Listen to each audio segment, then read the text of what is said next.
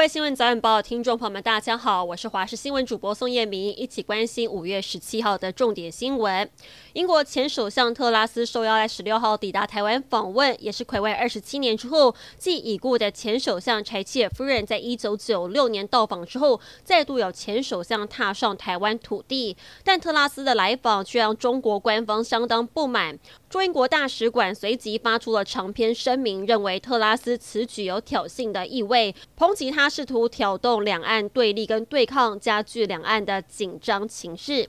而继好市多综合莓果日前在边境还有国内呢后市场检验出 A 肝病毒之后，食药署今天又公布了国内后市场检验的稽查结果，又发现了一批产地墨西哥的草莓又被验出了 A 肝病毒。食药署强调，抽验时总共一千四百零二点六四公斤的冷冻草莓全数下架回收，已于四月三十号好市多自主下架时全数下架了，但是有一千五百一十三包流入市面，产品标示有。有效期限为二零二四年的八月五号，卫生单位已经于五月五号要求回收已经出售仍然有效期内全部的柯克兰冷冻莓果类产品，后续将由卫生局依法处办。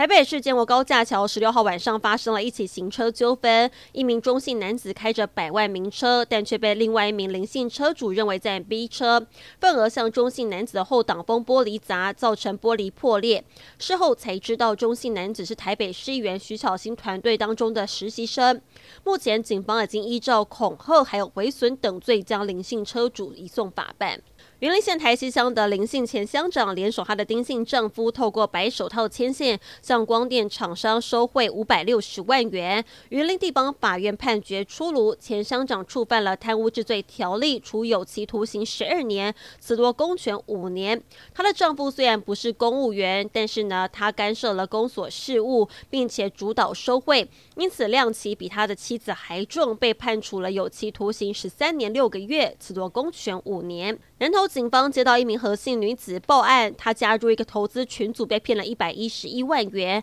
诈骗集团又约她要在素食店见面再骗投资。远景将计就计，跟被害人套好，让他去跟对方见面。远景则在隔壁桌假扮客人，还点了一份麦克鸡块餐，边吃边监控，果然没有被发现，成功将诈骗集团的成员逮捕。法国总统马克宏因为通过年金改革，几乎走到哪里都遭人抗议。如今民众的怒火不止冲着他而来，还烧到他的家人。第一夫人布丽基的侄孙托涅返家时遭人锁定攻击，头部跟手脚都被殴打，肋骨还被被打断了。嫌犯一边殴打一边诅咒总统夫人跟他的家人。马克宏得知之后表示，在民主的地方是无法容忍暴力的。他不论是身为被害人的亲戚，或是身为总统，都无法接受不耻暴力行为。